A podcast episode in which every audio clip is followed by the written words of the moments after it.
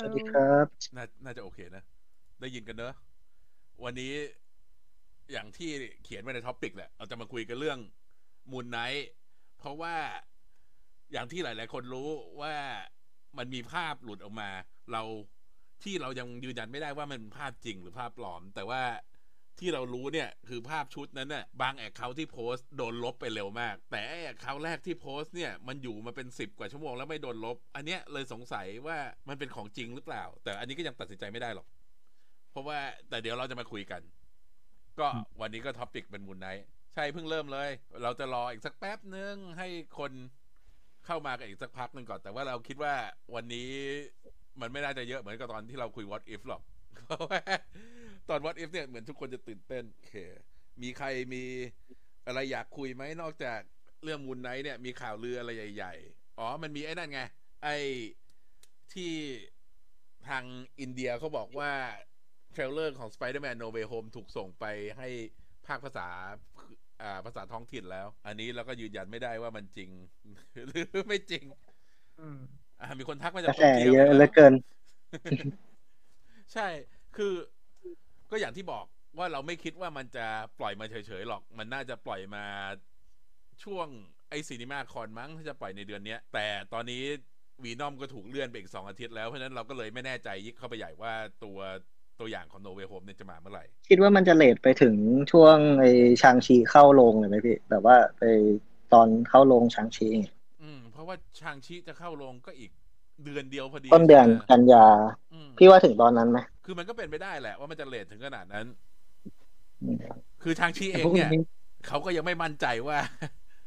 คือยังไงดิสนีย์ฉายอยู่แล้ว เพราะว่าอ๋อตอนนี้ อ่า ทุกคนเห็นที่ซีมูริวโพสต์แล้วใช่ไหมที่ออกมาบ่นว่าตัวเองไม่ใช่ว่าหนังของเขาเนี่ยไม่ใช่การทดลองอะไรเงี้ยคือมันเป็นเพราะว่าบ๊อบเชเพกซีอเนี่ย บอกว่าการฉายชางชีเนี่ย จะเป็นตัวทดลองว่า เทียบกับการที่มี Premier Access เทียบกับการที่ฉาย 45 วันหลัง ฉายลงเนี่ย มันจะมีผลแตกต่างกันยังไง แต่ว่าซีมูเนี่ยไม่ค่อยพอใจเหมือนกับว่าถูกพูดว่าหนังเขาเป็นหนูทดลองเขาก็เลยออกมาบ่นนิดหน่อย แต่ว่าคือยังไงเนี่ย ตัวชางชิเนี่ยเขาคงจะคงวันฉายเดิมไว้ เพื่อที่จะลองช่องว่าง 45 วันก่อนจะลง Disney Plus แต่เราก็ยังไม่รู้ จริง ๆ ตอนแรกมันก็เป็นแบบนั้นอยู่แล้วป่ะพี่ ใช่คือหมายจถึงริงว่าๆจริงๆเขาตกลงกันมาตั้งแต่เดือนเมษาแล้วมั้งคือตอนแรกอืมอ่า Universal เป็นเจ้าแรกที่คุยกับ AMC กับ Cinemark ว่าตกลงย่อระยะการฉาย Exclusive เนี่ย เหลือแค่ 45 วัน หลังจากนั้นค่ายอื่นๆก็ตามมา Warner ตามมาก่อน แล้วก็ Disney ก็ตามมาหลังจากนั้น ซึ่งจริงๆ มันระบุไว้อย่างนั้นอยู่แล้วแหละ มันไม่ได้เป็นการอืมทำใหม่หรอกครับโอเคนี่ไง ฮะชางชีวันอังคารนี้ใช่ไหมรอบเรดคาเ p ตพรีเมียร์เนี่ยอ่าใช่เขาจะได้เขาจะลงรีวิวกันคืนวันจันทร์ที่นู่นก็คือเช้าวันอังคาร อืมคืออยากให้ออกมาดี เป็นคือนี่อันเนี้ยคือส่วนตัวเนี่ยรู้สึกเหมือนกับว่าอยากจะให้ตังค์เพื่อนที่อเมริกาไปแล้วบอกว่า มึงไปดูหนังไม่ไปดูไม่รู้นะ แต่ว่าฝากซื้อตั๋วสองใบ เพื่อเป็นการสนับสนุน เพราะยังไงก็ซื้อจากเมืองไทยยังไม่ได้อยู่แล้วอะเอ่ออันนี้ คืออันนี้พูดแบบ realistic ว่ากลางเดือนหน้าเราก็ยังไม่ได้ดูหนังในโรงกันหรอกยากมากอืมคิดว่ายาก แล้วก็ที่อเมริกาเองก็ไม่ได้คือมันก็ดูจะแย่ลง แต่ว่าไม่ได้หนักขนาดเรา ก็ต้องมาดูกันต่อไปว่าหลังจากนั้น มันจะมีการปรับเลื่อนกันอีกไหม สมมติเปิดให้ดูก็คนก็น่าจะยังไม่กล้าเข้าไปดูพี่ตรงนี้ ใช่นั่นแหละ นั่นแหละคือปัญหาใหญ่คืออืม เนี่ย ตอนนี้อยู่ใน reddit อยู่ใน subreddit box อ่า box office มันจะเป็น subreddit ที่เอาไว้สำหรับทำนายรายได้ของหนังต่าง ๆ เนี่ย แล้วเขาก็จัดโหวตกัน แล้วเขาก็บอกว่าคนใน subreddit นั้นน่ะทั้งทั้งๆที่เป็นคนที่สนใจเรื่องรายได้หนังนะ เกินครึ่งยังไม่พร้อมที่จะเข้าไปดูหนังในโรงอืมเพราะว่าคนเองก็ยังไม่มั่นใจ โดยเฉพาะอย่างยิ่งเมื่อมันมีไอ้ตัว Delta variant กลับมาขึ้นมาอีกครั้งหนึ่งเนี่ย มีคนถามว่า Moon Knight กับ She-Hulk อันไหนฉายก่อนกันนะครับ อ่า Moon Knight กับ She-Hulk อันไหนฉายก่อนกัน อันนี้คิดว่า She-Hulk เริ่มถ่ายก่อน แต่ Moon Knight เนี่ยน่าจะใช้เอฟเฟกต์น้อยกว่าไหมคือมันอาจจะเป็นเหมือนกับ Ms. Marvel ก็ได้ที่พอมาถึงเวลาเนี่ยเขาก็สลับตามความเหมาะสมของซีรีส์เองโดยที่ไม่ได้ยึดติดกับวันที่กำหนดไว้ตั้งแต่ตอนแรก เพราะว่าเราก็ไม่รู้เหมือนกันว่าตอนนี้ที่เขาถ่ายทำมูนไนท์อยู่ที่บูดาเปสต์เนี่ย มันจะมีการล็อกดาวน์หรือมีอะไรขึ้นมาอีกหรือเปล่า เพราะว่าล่าสุดเนี่ยสหรัฐก็เพิ่งประกาศเพิ่มประเทศที่ห้ามเดินทางในยุโรปเพิ่มไปอีกสองประเทศ คือฝรั่งเศสกับไอซ์แลนด์ ซึ่งจริงๆ เราไม่รู้ว่าจริงๆ ยุโรปควรจะกลัวสหรัฐหรือว่าสหรัฐควรจะกลัวยุโรปมากกว่ากันก็นั่นแหละ เพราะฉะนั้นเราก็ต้องมารอดูกันว่า ตัวซีรีส์ไหนจะเสร็จก่อน คิดว่ามาเวลก็จะสลับกันแหละเพราะว่าเนื้อเรื่องมันไม่น่าจะเชื่อมกัน ส่วนตัวคิดว่าชีฮักน่าจะลำบากกว่าไหมเพราะว่ามันจะต้อง CGI ตัวตัวเอกเยอะกว่ามูนไนที่น่าจะเป็น practical ได้ อืม มีคนบอกเสียงเบา เสียงเสียงเบาทุกคนหรือเปล่า ถ้าเสียงเบาทุกคนเดี๋ยวจะเร่งเพิ่ม เสียงเป็นยังไงครับ เสียงดี เสียงเขาบอกเสียงเบามาก อะ เสียงยังเบาทุกคนไหมเอ่ย นี่เร่งขึ้นมาแล้วอะทุกคนลองพูดใหม่ เย่เย่เย่สวัสดีครับ ฮัลโหล สวัสดีครับ ได้ยินไหมครับ ดีขึ้นไหมเอ่ย ไม่รู้ยังไม่เห็นคอมเมนต์ ยังไม่ไม่เห็นคอมเมนต์ขึ้นแต่ผมผมฟังผมว่า โอเคอยู่ก็เดินไม่รู้เหมือนกัน เราอาจจะชินไงอาจจะชินกันแล้วว่าคุยนั่น อ๋อ เสียงเขาบอกเสียงพี่จึงเบา โอเคงั้นเดี๋ยวเร่งใหม่เพิ่ม อะคนอื่นเร่งปใหม่กตัติวเองละว่างั้นคนอื่นโอเคเป็นไงเสียงดีขึ้นไหมเอออืมขยบนั่นเข้ามา เร่งสุดเลยกันแล้วกัน อะ เร่งสุด โอเค เขาบอกเยี่ยมละโอเคได้ อันนี้ใช้ไมค์ call center อยู่ ก็เลยอาจจะไม่ดัง โอเค ก็งั้นเราก็เข้า topic กันเลยดีกว่า วันนี้ที่เราจะมาคุยกันก็คือคุยกันเรื่อง Moon Knight เราจะมาบอกถึงประวัติตัวละครคร่าวๆก่อน แล้วก็จะคุยกันว่ามันมีข่าวลืออะไรของซีรีส์ออกมาบ้าง แล้วเราคิดว่าซีรีส์จะไปในทางไหน อะ Moon Knight เนี่ย คือเป็นตัวละครใน comic ที่มีประวัติเปลี่ยนแปลงไปเยอะเหมือนกัน คือตอนแรก ๆ เนี่ย เขาจะเป็นเรียกว่าเป็นนักล่าอสูรกายที่มีความเชื่อมโยงกับอียิปต์โดยเฉพาะเทพ Khonshu ของอียิปต์เนี่ย เราจะเห็นว่าเขาปรากฏตัวครั้งแรกเนี่ยใน Werewolf by Night ก่อนโดยที่เขาถูกจ้างมาเพื่อล่ามนุษย์หมาป่า แล้วก็คือทั้งตัวละครทั้งสองตัวเนี่ยจะมี ความเชื่อมโยงกัน โดยที่ Moon Knight เองเนี่ยก็ได้พลังของร่างกายของเขาที่เกี่ยวกับการเขาเรียกอะไร การวงโคจรของดวงจันทร์อะถ้าดวงจันทร์ยิ่งเต็มดวงเขาจะยิ่งพลังเยอะ โดยที่ได้มาจากการต่อสู้กับ Werewolf by Night นี่แหละ แล้วก็คือหลังจากนั้น ปีหนึ่งไป Moon Knight ก็เริ่มได้รับความนิยม แต่ว่าก็ยังไม่ได้มี comic ของตัวเอง จนเขาต้องไป support ใน ซีรีส์ต่างๆ เป็น backup story ของเรื่องโน้นเรื่องนี้ไปเข้าทีม Defender จนปี 80 เนี่ย เขาถึงได้มี comic ของตัวเอง แต่ว่าไอซีรีส์ปี 80 นี่แหละ ที่ทำให้เขาโดนเปลี่ยนเรื่องราวให้คล้ายแบทแมนขึ้นมา โดยที่ Moon Knight เนี่ย เรามาที่ประวัติก่อนแล้วกัน Moon Knight คือ Marc Spector ซึ่งเป็นอดีตทหารรับจ้างเนี่ยเขาได้รับงานร่วมกับ เพื่อนของเขาที่ชื่อ Frenchieแล้วก็อดีตเพื่อนทหารรับจ้าง ชื่อ Bushman โดยที่ได้รับหน้าที่ให้ไปเป็นคณะป้องกันตัวนักโบราณคดีกับลูกสาวที่ไปขุดหลุมฝังศพในอียิปต์แต่ว่าปรากฏว่านั่นคือแผนของ Bushman เองที่จะเข้ามาปล้น แล้วก็ทิ้งพวกนี้ไว้ให้ตายในหลุมฝังศพ ปรากฏว่า Marc Spector เนี่ยในระหว่างที่เขาคิดว่าตัวเขาเองตายไปแล้ว เขาก็เห็น ภาพของคอนชู ซึ่งเป็นเทพแห่งดวงจันทร์ของอียิปต์แล้วคอนชูก็มอบชีวิตกลับมาให้เขาอีกครั้งหนึ่ง แล้วก็บอกให้เขาออกไปแก้แค้น โดยที่เขาหยิบผ้าคลุมของคอนชูจากรูปปั้น แล้วก็ใส่แล้วก็ออกไปไล่ล่าบูชแมนอืมซึ่งไอตัวเนี้ยเราจะเห็นได้ว่าจุดกำเนิดของมูนไนท์เนี่ย มันจะมีอะไรที่ผูกพันกับความเหนือธรรมชาติอยู่มาก แต่ว่าพอเข้าซีรีส์ยุค 80 เนี่ย มันจะเปลี่ยนไปโดยที่เขาเพิ่มบุคลิกของมูนไนท์ให้เป็นมีบุคลิกที่เป็นเศรษฐี แล้วก็เลิกใช้อาวุธเหนือธรรมชาติเปลี่ยนไปใช้อาวุธที่เป็นเทคโนโลยีแทน โดยเฉพาะอย่างยิ่งไอยานที่เป็นยานรูปดวงจันทร์บินได้เนี่ย เลยถูกล้อมาตลอดว่าเป็นแบทแมนของมา r v เวลอืมแต่คือเราไม่อยากจะให้ทุกคนสนใจไอ้ประวัติแบบของคอมิกแบบเป๊ะๆ คือเราอยากจะให้สนใจ เขาเรียกว่า core spirit ของตัวละครมากกว่า นั่นก็คือที่เราเขียนไว้ตรงเนี้ยก็คือ เป็นอดีตทหารรับจ้าง นั่นคือจะอธิบายว่าทำไมฝีมือการต่อสู้เขามีอยู่ เขาสร้างหลายตัวตนปลอมขึ้นมา เพื่อที่จะช่วยในการทำงานต่างๆ จะมีตัวที่เป็นคนขับรถแท็กซี่ จะเป็นหนุ่มเพลย์บอยจะเป็นมหาเศรษฐี แต่ตอนหลังเนี่ย ไอตัวบุคลิกปลอมต่างๆ ของเขาเนี่ย ถูกเขียนให้เป็นบุคลิกที่เขาเชื่อว่ามีตัวตนของจริง ๆ แต่ละตัวก็จะมีความคิดของตัวเอง คือมันเป็นเขาเรียกว่าอะไรนะ เป็นอ่า disassociative disassociative disorder ที่พูดง่ายๆ ก็คือเป็นคนที่มีหลายบุคลิกในตัวเองนี่แหละ เป็นอืมปัญหาทางจิตอย่างหนึ่ง มันต่างจากไอ้ personality disorder ยังไงอะหรือว่าคือจริงๆ มันเหมือนเป็นอันเดียวกันเพียงแต่ว่าเป็นเทค อ่าเทคนิคเทอมที่มันไม่ มันไม่ offensive อ๋อ ก็คือถ้าใครดูรีเจียนเนี่ย ก็จะนึกออกว่ามันเป็นทำนองนั้น คือคนที่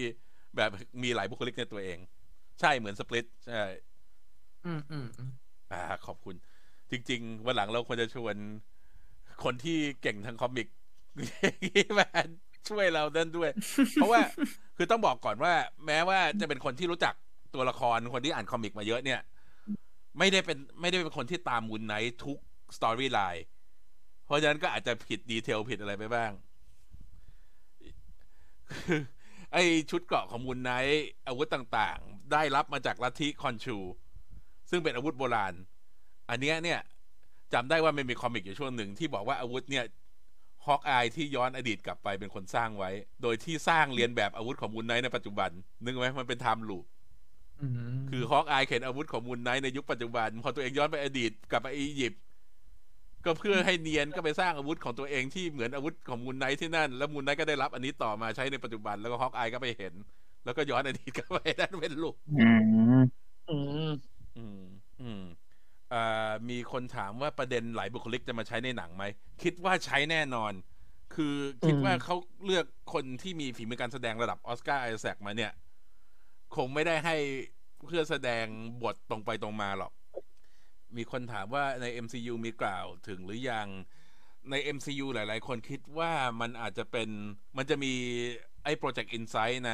Winter Soldier ใช่ไหมที่พูดถึงนักข่าวในไคโร ซึ่งจริง ๆ มันก็อ๋ออาจจะตรงก็ได้ หรืออาจจะไม่ตรงก็ได้ เราก็ไม่รู้เหมือนกันว่าเขาจะใช้ตัวนั้นไหม แล้วก็อย่างที่บอกว่า Moon Knight เนี่ย หลังจากที่ใช้อาวุธจากลัทธิ บางช่วงก็จะเปลี่ยนไปใช้อาวุธเป็น tech แทน อัน storyline ล่าสุดเนี่ย Moon Knight มีสองบุคลิก จะเป็น Moon Knight แล้วก็เป็น Mr. Knight Mr. Knight ก็จะเป็นพวกใช้ tech Moon Knight เป็นพวกเหนือธรรมชาติ แล้วก็มีสองบุคลิกไปด้วยกัน นี่คือแบบมันนั่นมาก อืม แล้วก็แต่ก็แอบอยากเห็น อะแอบอยากเห็น อยากเห็นใน part Mr. Knight ไง เพราะว่ามันน่าจะเล่าเรื่องในในในเชิงแบบ thriller ได้มากขึ้นอะไรเงี้ย ใช่ แล้วก็ Mr. Knight ก็ บุคลิกเป็นนักสืบเป็นนั่นเนอะเป็นอืมเป็นผู้เป็นเป็นตคลนกหน้ามากกว่าปากเมื่อมันเป็นผู้เป็นคนมากกว่ามูนไนท์อะมูนไนท์มันดูนั่น แล้วก็สิ่งสำคัญอีกอย่างหนึ่งก็คือมูนไนท์เนี่ยจะมีคู่หูชื่อเฟรนชี่ที่เป็นฐานรับจ้างจากฝรั่งเศส ที่จะพูดด้วยสำเนียงประหลาดประหลาดๆแล้วเขาก็จะเป็นทำตัวเป็นโชเฟอร์ เป็นนักขับเครื่องบินเป็นอะไรอย่างเงี้ยให้มูนไนท์ในซีรีส์นี้ยังไม่มีพูดถึงแต่ มันทำให้เรานึกถึงข่าวอีกข่าวหนึ่งอะ เราจะพูดถึงตัวละครนำสองตัวก่อนก็คือออสการ์ไอแซครับบทเป็นมาร์คสเปกเตอร์ Moon Knight แล้วก็อีธานฮอคมารับบทเป็นตัวร้ายหลัก ที่เรายังไม่รู้ว่าเขาจะเป็นตัวละครอะไร เดี๋ยวเราจะพูดถึงตัวละครนี้ ไม่ใช่ว่าตัวอีธานฮอกมารับบทเป็นเฟรนชี่เออเอาแต่น่ารักเลยที่ไปเป็นตัวตัวร้ายที่หลังอะไรอย่างเงี้ยป่ะป รากฏว่าเป็นเพื่อนสนิทแล้วก็ไม่ได้มีบทอะไร ไม่จะแย่กว่านั้นถ้าปรากฏเป็นพ่อของตัวแฟน Moon Knight ไงที่เป็นนักโบราณคดีที่อ๋อมาถึงตอนแรกแล้วก็ถูกฆ่าจบตายตอนแรกไม่แค่นั้นอะไรวะจะแย่มากทุกคนจะโกรธมากเลยนะ แล้วคืออีธานฮอกเนี่ยอยู่บูดาเปสต์มาตั้งแต่ตอนที่เขาเริ่มถ่าย มาตอนนี้ก็จะหกเดือนแล้วก็ยังไม่กลับ ถ้าเป็นบทแค่นั้นนี่คือจริง ๆ แค่อยาก hang out กับออสการ์ไอแซคแหละก็เลยไปอยู่ที่โน่นน่าจะเป็นตัวหลักนะเนี่ย ต้องเป็นผู้ร้ายตัวหลักแหละอืมแต่นี่ไง คือเนี่ยมันมีข่าวนี้ว่าแกสปาร์ดยูเรียลจะมารับบทหนึ่งใน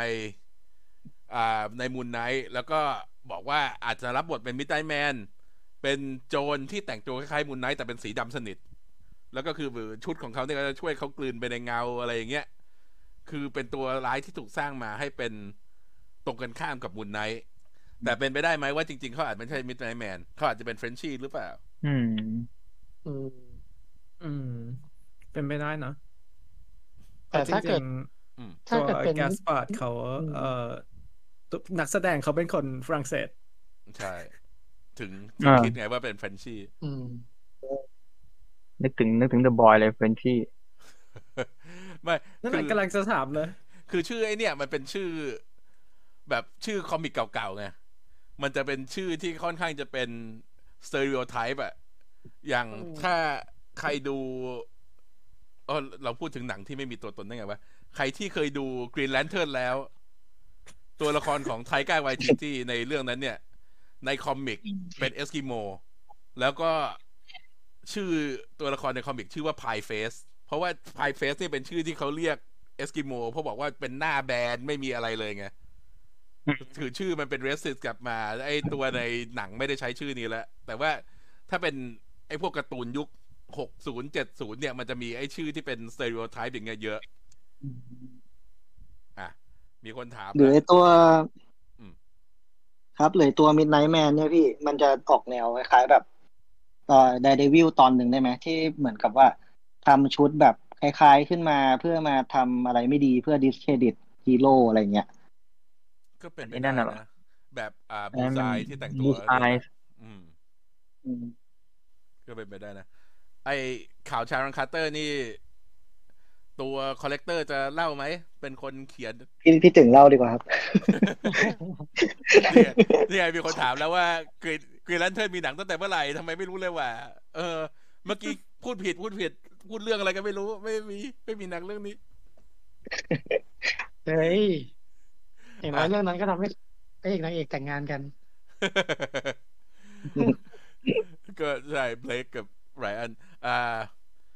ชารอนคาร์เตอร์มาเกี่ยวอะไร คือมันมีข่าวลือว่าชารอนคาร์เตอร์อาจจะไปโผล่ในซีรีส์ Moon Knight ไอเนี่ย เป็นเพราะว่าชารอนคาร์เตอร์เป็น Power Broker ใช่ไหมมันสามารถ tie-in ตัวละครตัวเนี้ย เข้ากับตัวบูชแมนแล้วก็เข้ากับการที่เธออาจจะต้องการไป เอาอาวุธ หรือว่าเอา itemที่มีราคาจากหลุมฝังศพ หรือว่าขุมสมบัติของอียิปต์โบราณนึกออกปะอืมเอามาขายแล้วก็คืออาจจะเธออาจจะเป็นคนที่อยู่เบื้องหลังของบูชแมนก็ได้ที่การหักหลังเนี่ยอาจจะเอาของไปขายให้เธอ มันก็เป็นไปได้สูงแหละว่าชารอนคาร์เตอร์อาจจะมา แล้วก็ตอนนี้เหมือนชารอนก็ได้กลับไปทำ CIA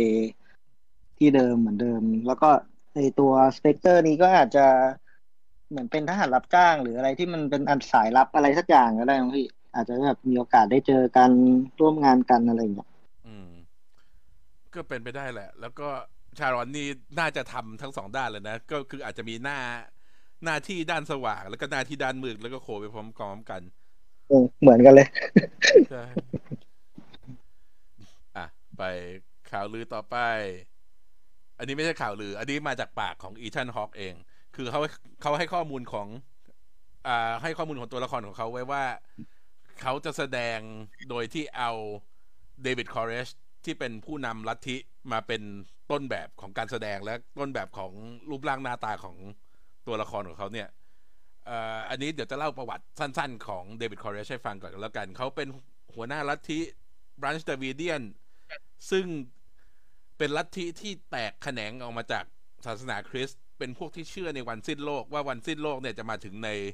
เขาเรียกว่าอะไรในช่วงชีวิตของพวกเขา แล้วก็เขาก็คืออันนี้อาจจะพูดย่อแบบ basic basic ไปหน่อยนะ ถ้าใครสนใจเรื่องนี้ให้ไปดูซีรีส์ Waco ที่จะเล่าเรื่องของลัทธินี้โดยละเอียดเนี่ยเขาก็สั่งให้คนในลัทธิเนี่ย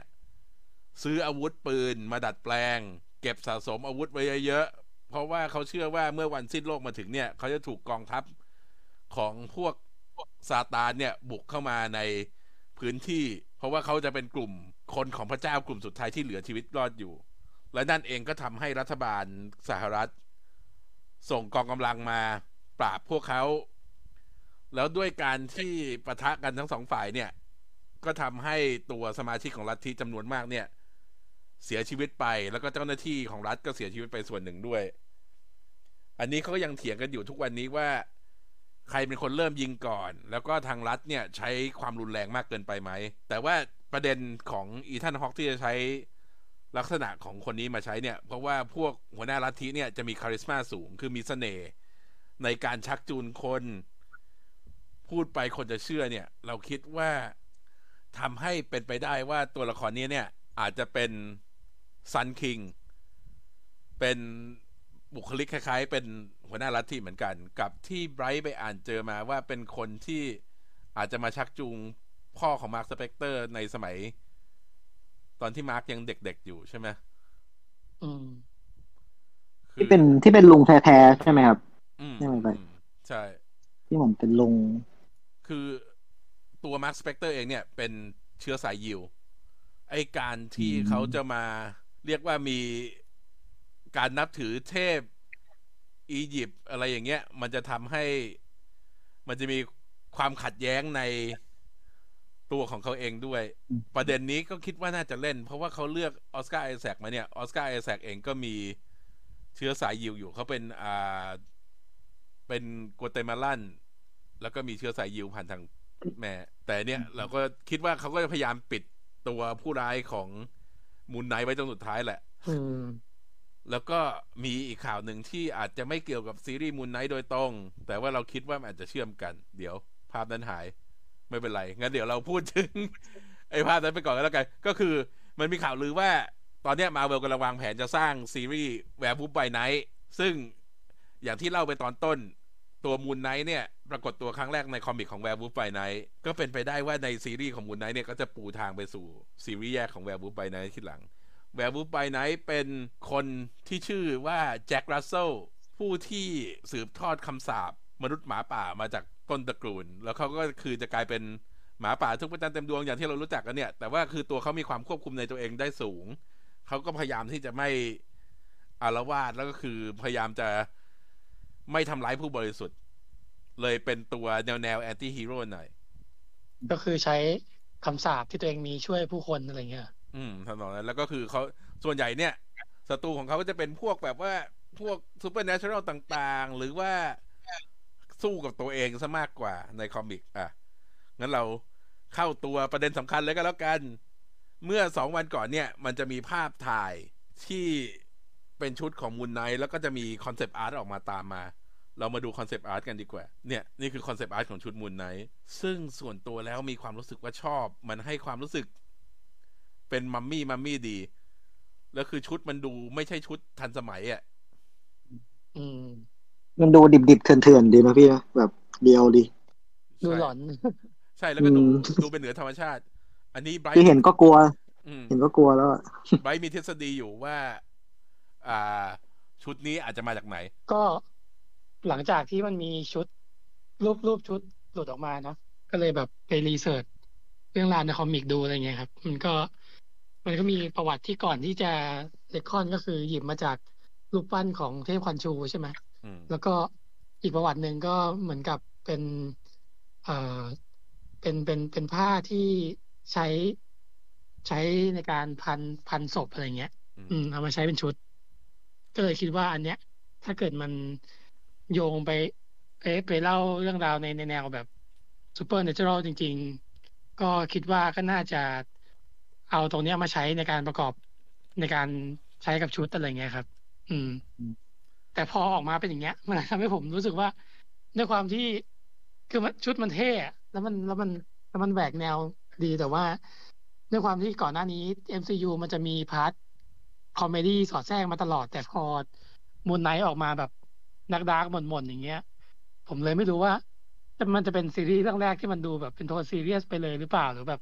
ผมไม่รู้เหมือนกันว่าในใน comic มันมี part ที่ Moon Knight มันมีแบบ ตลกขบขันบ้างไหมอืมมันไม่รู้จะเอาตลกไปแทรกตรงไหนเลยเนาะใช่เออดูทรงดูเนื้อเรื่องแล้วมันดูแบบว่า มัน thriller ไอ้นี่ดีอะด้วยซ้ำ darkดีอืมดูดูจากดีไซน์ชุด ที่มันที่บอกว่ามันเป็นเหมือนผ้า ผมนึกถึงตัวละคร Ragman Ragmanในเอ่อของ DC ของฝั่ง DC อืมใช่อืม ที่แบบเป็นเหมือนกับเป็นปล่อยภาคไปมันมีอยู่ในของ Arrowverse ก็มี Ragman ตัวละครตัวนี้ใน comic นี่ประวัติโหดมากเลยนะ Ragman นี่ใน comic บางเวอร์ชันเนี่ยเขาเป็นผู้รอดตายมาจากโฮโลคอสต์ก็คือจะมีมีมือที่เป็นปืนใช่ไหมพี่ที่มันจะชาร์จยิงได้ปกติอืมในใน comic เนี่ย ที่ตัวเขาเนี่ยผ้าเป็นชิ้นๆเนี่ยเนี่ยคือเสื้อผ้าพี่ไม่ตบของพี่ไม่ตบมุกผมเลยผมแบบ เอ้ย Ragman นี่เมื่อกี้พี่พี่ปล่อยเบอร์ผม ไม่ไม่ในใน comic Ragman มันเป็นตัวที่เป็นเศษผ้า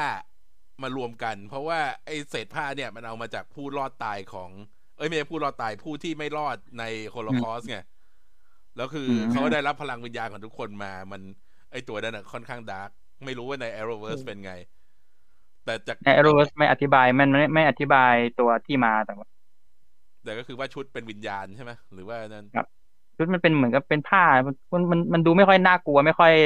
impact เท่าที่พี่ถึงเล่าหรอกในในซีรีส์นะอืมอืมแต่ดูจาก concept art เนี่ย คิดว่าอ่า everything with Marvel Universe บอกว่า น่าจะเป็นชุดจริง ลักษณะชุดมันดูคลาสสิกผสมความอียิปต์น่าจะเป็นชุดแรกสุดก่อนที่จะเปลี่ยนเป็นเกราะในหนัง เออ คิดเหมือนผมเลย แล้วก็ไอชุดไอรูปนั้นเนี่ย เราไม่เห็นว่ามันมีผ้าคลุมถูกไหม CG รวมกับมั้งที่เราเห็นในคอนเซปต์อาร์ตเนี่ย เราคิดว่าผ้าคลุมจะเป็น CGI ให้นึกถึงอืมหนังสปอนที่ผ้าคลุมมันจะขยับเหมือนกับว่ามีชีวิตของตัวเองเนี่ยแค่นึกถึงด็อกเตอร์สเตรนก็ได้แล้วแบบดรสเตไม่นไม่ไม่ผ้าขคยัลุบมไม่ค่อยมากด้านเลยอะนะผ้าคลุมมันไอ้ด้านมันคือมีชีวิตมากเกินไป อย่างสปอนมันยังแบบว่าเคลื่อนไหวอย่างเงี้ยไงเอ่อให้เออนึกแต่ถึงผมอ่าผมพวกตัวละครในอควาแมนอ่าอ่าผมที่ขยับเหมือน ผมกับตันมาเวลก็ได้ เออไม่ใช่ต้องเป็นเป็นผมไอ้นั่น เมดูซ่าอืมผมมีผมอยู่ประมาณหนึ่ง Inhuman หนึ่งจุดสามของตอนทั้งหมดเศร้ามากเลแล้วยก็พูดถึงโอ้แต่ขเนี่อยโทษที่ไอ้สปอยอ่าอินฮิวแมนให้ทุกคนนะฮะเผื่อมีคนจะไปดูเวแต่ลาที่ที่ everything with Marvel คอมเมนต์นะผมผมเห็นด้วย เพราะว่าช่วงแรกอาจจะแบบเป็นชุดแบบอย่างเงี้ยแหละ แต่ว่าช่วงหลัง อย่างอย่างที่เรารู้เฟสต่อๆไปมันก็จะมีเอลงเอเลี่ยนอะไรมาเนาะอืมสเกลสเกลมันก็จะใหญ่ขึ้นMoon Knight มันก็อาจจะต้องจำเป็นที่จะต้องมีแบบพวก tech อะไรอย่างเงี้ย ในการช่วยอัปเกรดชุดหรือเปล่า ก็ไม่รู้เหมือนกันเผลอๆมาแบบแนว Tony Stark เลยที่แบบตอนแรกก็ประดิษฐ์เองหรือชุดธรรมดา แล้วก็หลังๆเนี่ยอาจจะเป็นนาโนก็ได้ คือชุดถ้าถ้าพูดกับ Collector Studio เนี่ยก็บอกได้เลยว่าก็เตรียมนั่น เตรียมว่าจะมี Hot Toys ชุดหนึ่งชุดสองของเล่น พอเปลี่ยนหนังก็จะมีเวอร์ชันสามอะไรเงี้ย คือในซีรีส์อย่างน้อยผมต้องมีว่าสองชุดอย่างต่ำครับใช่ครับใช่ใช่ครับใช่ใช่ซีรีส์หนึ่งอะอย่างน้อยสามตัวเออจริงๆมันก็เป็นธีมของมาเวลอยู่แล้วที่จะชอบแบบ เปิดตัวชุดตอนสุดท้าย หรือว่าเปิดตัวชุดแบบสองตอนสุดท้ายอะไรอย่างนั้นอืมที่แบบตอนแรกขายของมันจะมีชุดอยู่ แล้วก็เออใช่ขายของเล่น แล้วก็อ่ามันก็ มาเวลตั้งแต่ซีรีส์กับ Netflix แล้ว ชอบมีแบบมี nod มีเอ่อมีแบบขยับตา wink wink ให้กับชุดที่เป็นชุดคลาสสิกของของฮีโร่ต่างอืมๆทำให้อืมบางที concept art บางอันมันอาจจะแบบสำหรับหนึ่งฉากก็ได้ ใช่ใช่ใช่ใช่อืมก็เป็นไปได้สูงแหละ คือ คือจริงๆเนี่ยเราอยากจะให้มันรักษาโทน ความเป็น supernatural ของมันไว้มากกว่า ที่จะไปให้ใช้ tech เพราะว่าอืมเราเห็นฮีโร่ที่ใช้ tech มาเยอะแล้วแหละเราอยากเห็นฮีโร่ที่ไปทาง เรียกว่าไปทางเหนือธรรมชาติ แต่ว่าด้วยความที่เป็นแนว Moon Knight เนี่ย มันก็เป็นไปได้ว่า เราจะได้เห็นความขัดแย้งในตัวของเขาเองที่ตัวเขาเองก็ไม่รู้เหมือนกันว่าตัวเองตัวเองเนี่ยมีพลังเหนือธรรมชาติจริง หรือว่าทั้งหมดที่เขาเห็นเนี่ยเป็นภาพหลอนที่ตัวเองนึกขึ้นมา แต่ Moon Knight ตอนที่ไม่มี tech นี่ก็คือ มีมีแค่แบบพละกำลังเหนือมนุษย์อย่างเดียวใช่ไหมถ้าเกิดแบบมีมีแสงจันทร์อะไรเงี้ย แต่ไม่มีใช่อาวุธหรือแบบอ่าหรือหรือปล่อยยิง beam เลยอย่างงี้ใช่ไหมไม่มีไม่มีก็แค่นั่นแหละไม่ใช่ Sailor Moonออกอายเลยแบบนี้แบบ คนธรรมดา คือถ้าใครที่เป็นแฟนพวกซูเปอร์ฮีโร่ญี่ปุ่นเนี่ย จะนึกออกว่ามันจะมีตัวหน้ากากแสงจันทร์กับหน้ากากสายรุ้งที่มันจะออกมาโทนๆอย่างนี้อยู่สองคนก็ แล้วก็รู้สึก ไอ Sailor Moon ก็มีที่เป็นหน้ากากแสงจันทร์อยู่ปะใช่ครับ เทพแห่งดวงจันทร์อะไรจะลงทัณฑ์แกเองนั่นน่ะก็เอ้ยพี่อาร์มคิดจมุริกงๆพี่อาร์มออกเลยจริงๆพี่อาร์มดูแหละ แต่ทำเป็นแบบทำเป็นแบบนึกไม่ออก เฮ้ย จะบอกว่าสมัย สมัยเรียนมหาลัยเนี่ย ช่วงนั้นเป็นช่วงที่อนิเมะกำลัง นั่นก็ตอนใช่เช้าก็จะมีเซเลอร์มูนมีโปเกมอน มีใช่ มันมันมันเป็นเรื่องมันเป็นเรื่องที่บังคับต้องดู เพราะว่าดูเรื่องนี้เสร็จแล้วมันก็จะมีเรื่องอื่นต่อแบบช่องเก้าอะไรเงี้ยข้ออ้างไงข้ออ้างว่าว่าบังคับดูแล้วจริงๆจริงแล้วก็ชอบเลย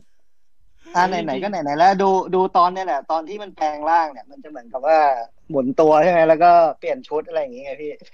รอดูไม่กี่วินั่นแหละแหมนี่ไงแซวเล่นแซวเล่นนี่ไงมีแฟน Sailor Moon ยืนยันแล้วหน้ากากแสงจันทร์คือ ร่างสองของหน้ากากทักซิโดที่หมดสติอยู่นั่นแหละเขาก็ไอ้พวกนั้นเนี่ยมันมันมาจากไอ้นั่นแหละ มันมาจากฮีโร่โบราณมากของญี่ปุ่น ชื่อว่าเก็กโคเก็กโคคาเมนมั้งถ้าจำไม่ผิด จะจำสนี่ลัไงบกับได้ไอ้นั่นได้ได้หัวข้อพูดพูดเทปหน้าแล้วอะอ๋อเซเลอร์มูนลืมไปอืมลืมไปว่าเราจะเอารูป คือมูนไนท์เนี่ยด้วยความที่มันคล้ายกับไอ้ตัวละครหน้ากากจันทราเนี่ย เป็นเป็นตัวละครแรกๆของมาเวลที่ญี่ปุ่นพยายามจะทำเป็นการ์ตูนของตัวเองด้วยนะ มีมังงะ มีอะไรออกมาสองสามตอน วันหลังจะเอารูปลงในเพจให้เล็กคูคำเป็นจะมีไว้ปากกาด้วยแบงตามล่างตัวไว้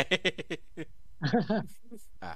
เพราะงั้นเราก็จะมาเข้าช่วงที่เราคิดว่าถ้ามูนไนท์เป็นซูเปอร์เนเชอรัลจริงเนี่ย มันจะเปิดโอกาสเปิดโลก ซูเปอร์เนเชอรัลของมาเวลเพิ่มเข้าไปอีก โดยที่ตอนนี้เนี่ย เรามีแค่อ่า Doctor Strange มี Scarlet Witch ที่เป็นสายเวท แต่ว่าอย่างที่เรารู้ว่าตอนนี้เนี่ยกำลังจะมีหนังของ Blade ออกมาแล้วเออถ้า Werewolf by Night มีจริงก็คือจะเป็นอีกหนึ่งตัว เพราะฉะนั้นก็อาจจะเป็นสาย Midnight Sons ที่เปิดตัวขึ้นมาได้ แล้วก็ปูเข้า Ghost Rider ได้ไหมพี่ ใช่เพราะว่าใหญ่มากอ่าก็ก่อนหน้าเนี้ยที่ตัว Marvel TV จะสร้างซีรีส์ของ Ghost Rider แล้วก็ถูกทางสตูดิโอแซงชั่นไว้บอกว่าไม่ให้ใช้ตัวละคร Ghost Rider ใช่ไหมก็เป็นไปได้ว่าเขาวางแผนระยะยาวแหละ ว่าจะดึงตัวละครพวกนี้มา แล้วก็ถ้ามี Ghost Rider เนี่ย ก็จะต้องมี Mephisto มาด้วย เราก็รอ Mephisto อยู่ แต่คือ Marvel เนี่ย มันจะมีอยู่ช่วงหนึ่งที่ เขาจะขายหนังสือการ์ตูน พวกที่เป็น horror เยอะ แล้วก็จะมีช่วงระยะเวลาหนึ่งที่ Marvel trademark คำว่าซอมบี้ คนอื่นไม่สามารถใช้คำว่าซอมบี้ได้ เพราะว่าเขามี comic หัวชื่อว่าซอมบี้เลยหนึ่งอัน จะมีซอมบี้ มี The Living Mummy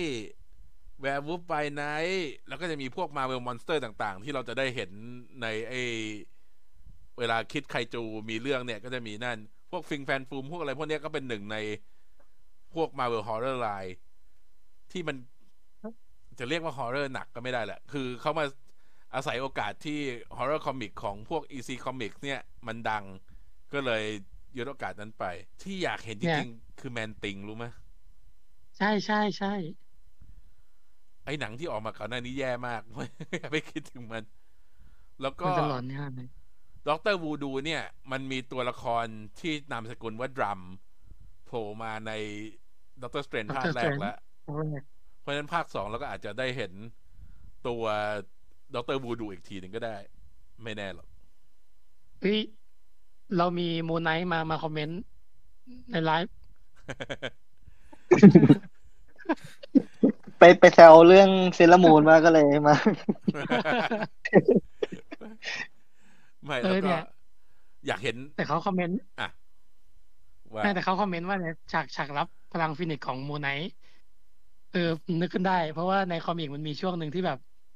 Moon Knight แบบ OP มากเลยทั้งแบบไปชิงพลังจาก Iron Fist ทั้งยกค้อนทอทั้งมี Phoenixมาสิงร่างอีกโอ้โห คือด้วยความที่มันมีหลายบุคลิกเนี่ย มันมีช่วงหนึ่งที่ Moon Knight เนี่ยมีบุคลิกที่แบบว่าไปเอาบุคลิกของ Iron Man บุคลิกของวูเวอรีนบุคลิกของอะไรมาใช้ด้วยคือแบบว่ามึงเป็นอะไรมากไหม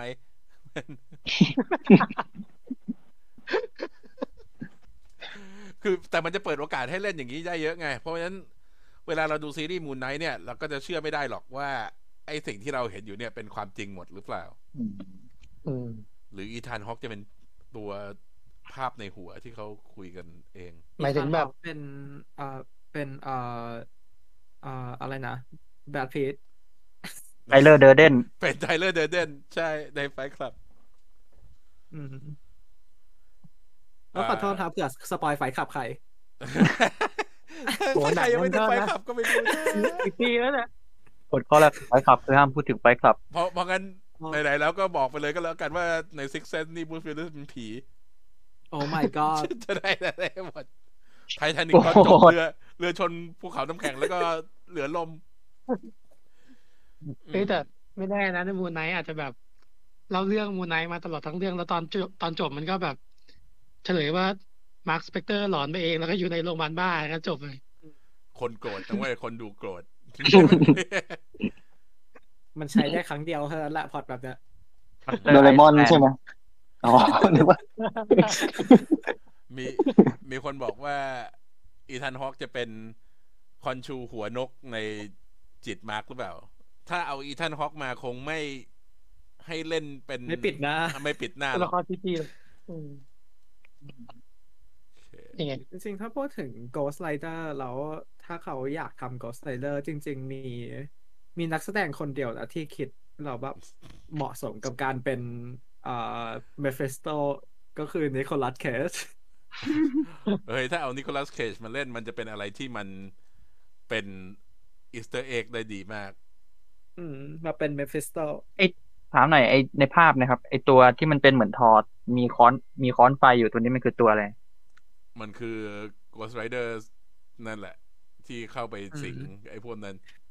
อืมเห็นไหมมันก็ในจะมีภาพที่เห็นอยู่ตอนนี้มันจะมี Ghost Rider อยู่ประมาณ8ล้านตัว เห็นไหมมันจะมี Black มันจะมี Black Panther มี Hawkeye มี Captain Marvel เงี้ยอ่าไม่ต้องไม่ต้องคิดมาก รูปรูปนี้ไม่ได้มีผลอะไรอ๋อเคยเห็นรูปที่ เอ่อ Moon Knight จับเป็นประมาณเหมือนมีมอะพี่ คล้าย ๆ เทียบกับตอนที่ Hela จับค้อนทอได้อะแล้วก็เป็นรูปเหมือน comic ที่ Moon Knight จับค้อน แล้วก็เหมือนประมาณว่า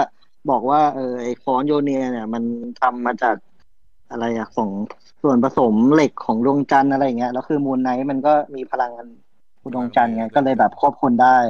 ใช่ครับคืออย่าไปคิดมากมันเป็นเรื่องที่เรื่องที่เกิดในนั้นอ่าโอ้มีคนให้ดาวมาห้าสิบดวง ขอบคุณมากครับ คุณเป้แล้วก็ก่อนหน้านี้เหมือนมีคนให้ดาวด้วยอะ ใช่ ก่อนหน้านี้คือคนสิบห้าอ่าชื่อตีมูหรือชื่ออะไร ใช่ใช่ไอ้ ภาพเนี้ยเหมือนกับว่าจริง ๆ มันไม่ใช่เรื่องราว มันเป็นแค่คอนเซปต์ของอืมอ่านักวาดที่ชื่อว่า Greg Smallwood เขาทำมาเพื่อเสนอว่าเขาอยากจะทำซีรีส์ Midnight Sun แต่ว่าไม่ได้เกิดอะไรขึ้นจากนี้ เพราะฉะนั้นไอ้ตรงนี้ไม่ต้องสนใจมากอืมมอร์เบียสจะมารวมกลุ่มด้วยไหมครับ คือจริง ๆ ถ้ามอร์เบียสไม่มาเนี่ย คือมันมีเบลดแล้ว เราก็จะเสียดายที่มอร์เบียสไม่ได้มาใน MCU แต่ว่ามัน คิดส่วนตัวคิดว่า Morbius ไม่เชื่อมกับ MCU ในใน comic อะ Morbius มันไปเกี่ยวข้องกับฝั่ง Blade มากกว่า หรือว่าในฝั่งสไปเดอร์แมนมากกว่า ฝั่งสไปเดอร์แมนอ่า Blade นี่จะมา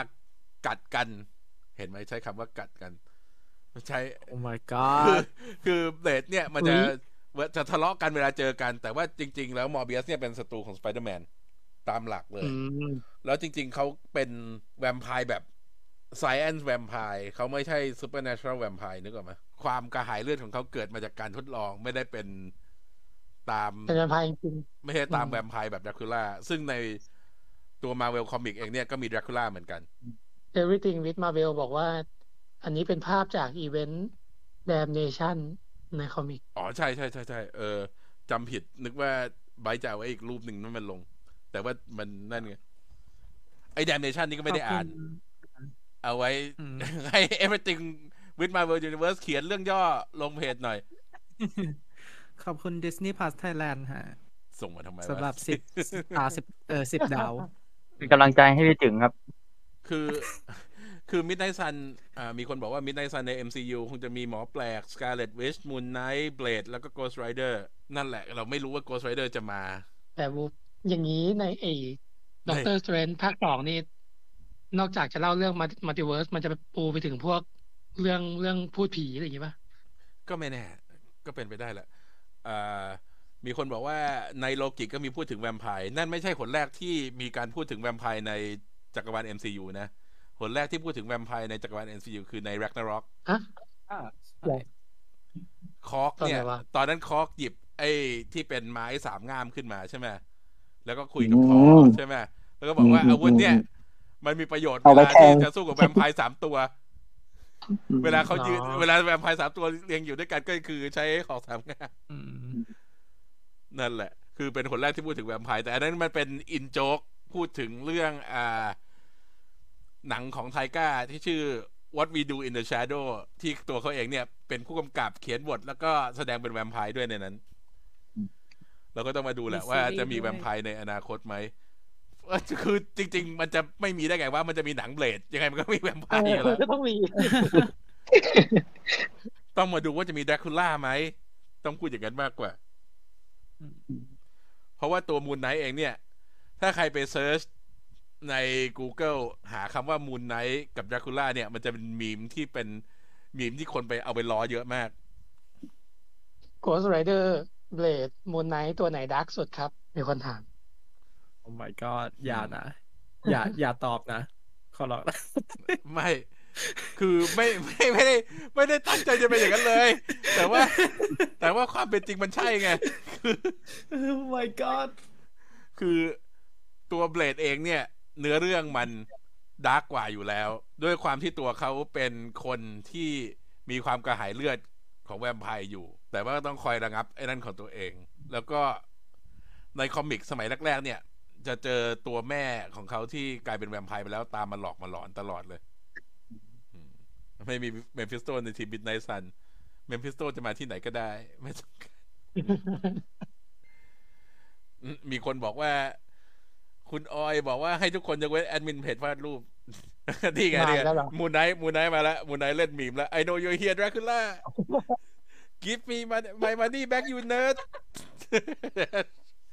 มีมนี่พอๆกับ Luke Cage ไอ้ Luke Cage ทวงตังค์ Dr. Doom เลยโอเค นี่มีแฟคนนบอกบนไหนว่าตัวจริง มีคนบอกว่าขอ Ghost Rider ฉบับ Johnny อืมเขาคงไม่ทำฉบับ Robbie แล้วแหละ เพราะว่าไม่งั้นมันจะกินเสียดายทับเส้น Robbie Reyes ขึ้นไปอืมแต่ก็แอบเสียดายนิดนึงโอเค วันนี้มีใครจะพูดอะไรอีกไหม ไม่งั้นเราก็จะจบเร็วลงแค่นี้เพราะว่าเราหมด topic ที่จะคุยแล้ว เราจะเตรียมตัวเพื่อที่จะไปคุย what if ตอนที่สอง ซึ่งถ้าเราคาดไม่ผิดเนี่ย มันจะเป็นตอนทิชาร่าสตาร์ลอดคืนนี้น่าจะมีโปสเตอร์ออกมาไหมปกติโปสเตอร์มันจะมาคืนนี้หรือคืนวันจันทร์มาคืนวันจันทร์ใช่ไหมอืม น่าจะใช่ เพราะงั้นตัเราวอมาย่างต้องมากกว่าปะตัวอย่างตอนอะอืมอืมเออ แล้วเดี๋ยวไปเช็ค แล้วเดี๋ยว ถ้ามีตัวอย่างออกมาเราจะรีบลงเพจเพราะเราคิดว่าตอนนี้ตอนหน้าเนี่ย มันจะเปิดโซนคอสมิกของ What If แล้วเราน่าจะได้เห็นตัวละครที่เราไม่เคยเห็นในรูปแบบอย่างนั้นมาก่อน อย่างน้อยๆ ก็คือเห็นเนบูล่าแล้วผมเงาแน่แล้วก็เดี๋ยววันพุธเราก็จะกลับมาคุยกันหลังที่ดูก็น่าจะเป็นเวลาประมาณนี้แหละสองทุ่มสามทุ่มเหมือนเดิม แล้วแต่วิกต่อไปเนี่ย เราจะมีโปรเจกต์ใหญ่สำหรับ What If ตอนสามตอนสี่ตอนห้าตอนหกไปเรื่อยๆ จนกว่าจะจบ ก็มารอดูกันก็แล้วกันว่าเราจะมีโปรเจกต์อะไรโอ เคอืมงั้นวันนี้ เราจะขอบอกลาทุกคนไปก่อนก็แล้วกันครับ แล้วก็มาเจอกันใหม่วันพุธบายครับทุกคน สวัสดีครับ สวัสดีครับ